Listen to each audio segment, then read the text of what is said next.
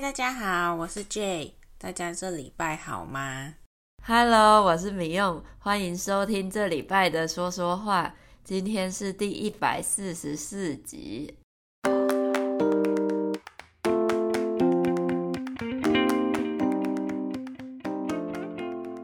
今天来聊什么嘞？我们今天来聊一下工作好了。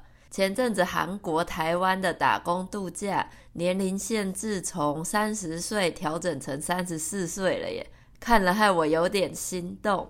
打工度假就是一个让年轻人可以到其他国家打工、体验当地生活的一个签证，也就是 Working Holiday。嗯，对，这种签证通常都是给个一年左右的时间。让青年们可以在其他的国家合法的工作哦，这个在台湾的年轻人之间很流行。没错，想当初澳洲一开放打工度假的时候，还引起了一波风潮，诶，超多年轻人，甚至还有大学生休学去申请这个签证，飞去澳洲打工赚钱的。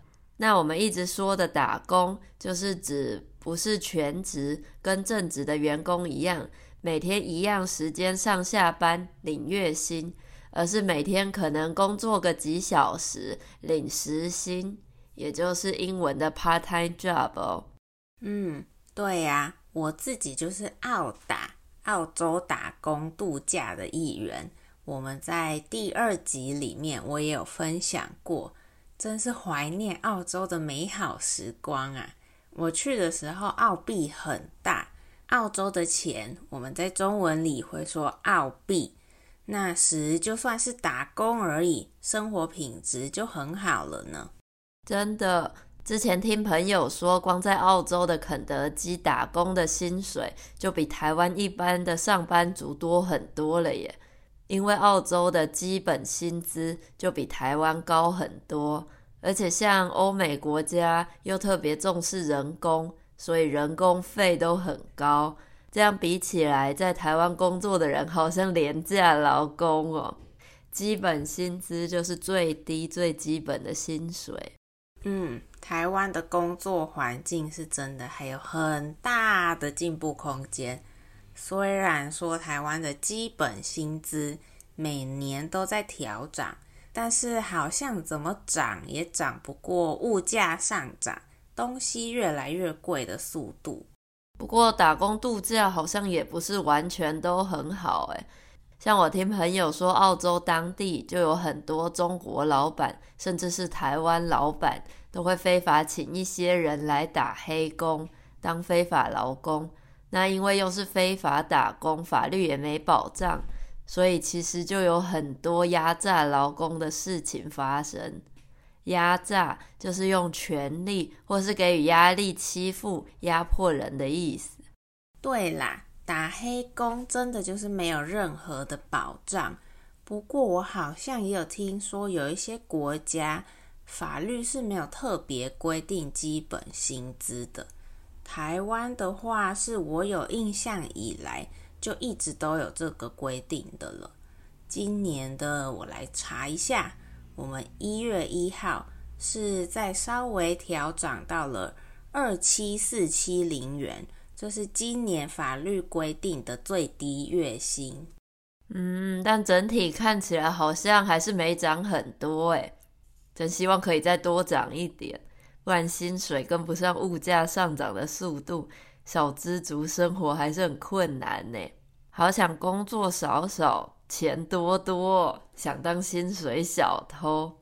我们会叫那些工作时间偷懒、做自己喜欢的事，或是工作不忙、每天都闲闲的，没什么生产力，对公司没什么贡献、帮助，但还是有钱领的人。薪水小偷就是来公司上班偷薪水的意思。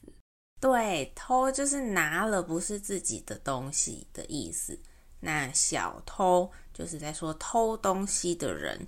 在前阵子，英文很流行的可能是 quiet quitting 或是 lazy girl jobs，但是在台湾，我们最爱讲的是薪水小偷。没有你偶尔会当一下薪水小偷吗？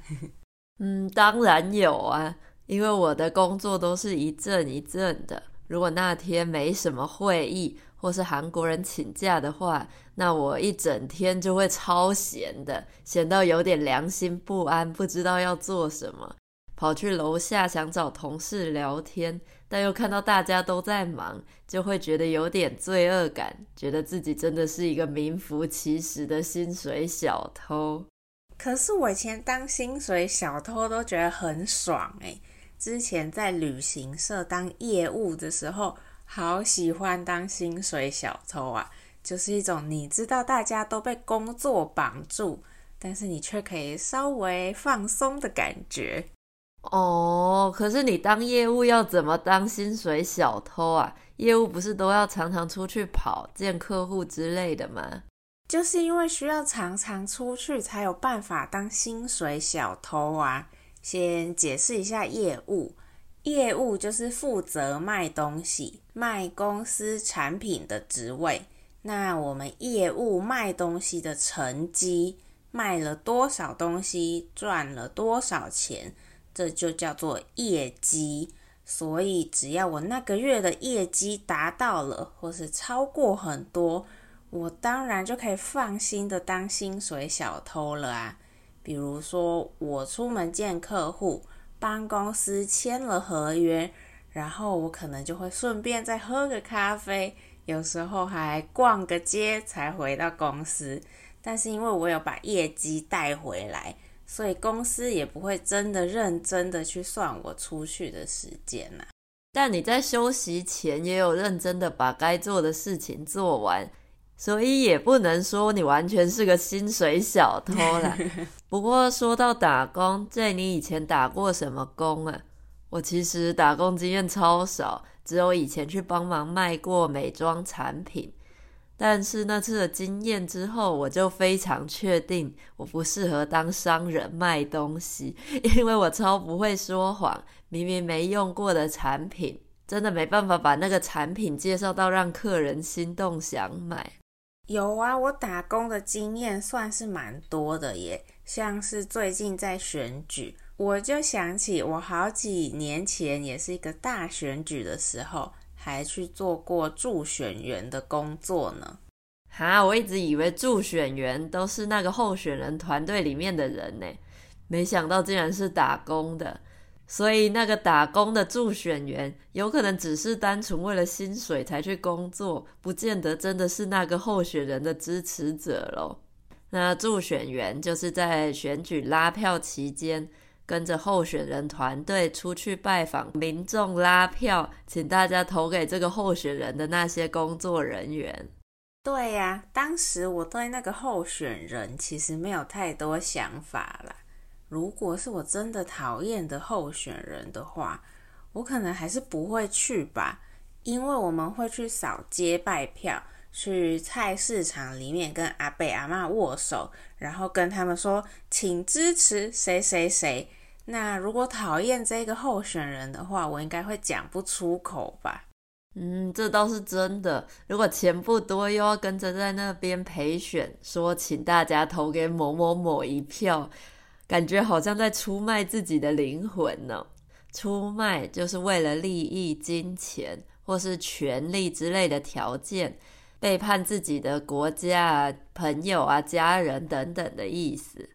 哎，可是如果是一个你超讨厌的候选人，但是只要帮他工作三个月的薪水，你就有办法买一间新房子，你会愿意出卖一下自己的灵魂吗？哈，三个月就有一栋房子哦，嗯，那我卖一下好了，反正真正去投票的时候，不要投给他就好了啊，也不见得我去帮他助选，他就有办法当选嘛。也是啦，我也是这么想的。这边可以教大家一句谚语，叫做“有钱能使鬼推磨”，就是只要有钱，就什么事情都可以办到。对对对，而且去帮他工作，还可以顺便当他的薪水小偷，也算是另一种的不支持他。那大家人生这么辛苦，让我们薪水小偷当起来吧。好吧，那今天就聊到这里喽。最后还是提醒大家一下，如果你喜欢说说话这个节目，请在 Apple Podcast、Spotify 和 YouTube 上订阅我们，并留下五颗星星，让更多学习中文的朋友发现这个节目哦。如果你喜欢我们的节目，也觉得说说话对你的中文学习有帮助的话，可以到 Coffee 斗内给我们鼓励哦。一次性的赞助或是成为每个月的会员，都是在支持我们可以继续创作下去的动力哦。嗯，有大家的支持，我们会更努力做出有趣的内容跟大家分享的。那就下周见喽，拜拜！谢谢大家收听，下次见，拜。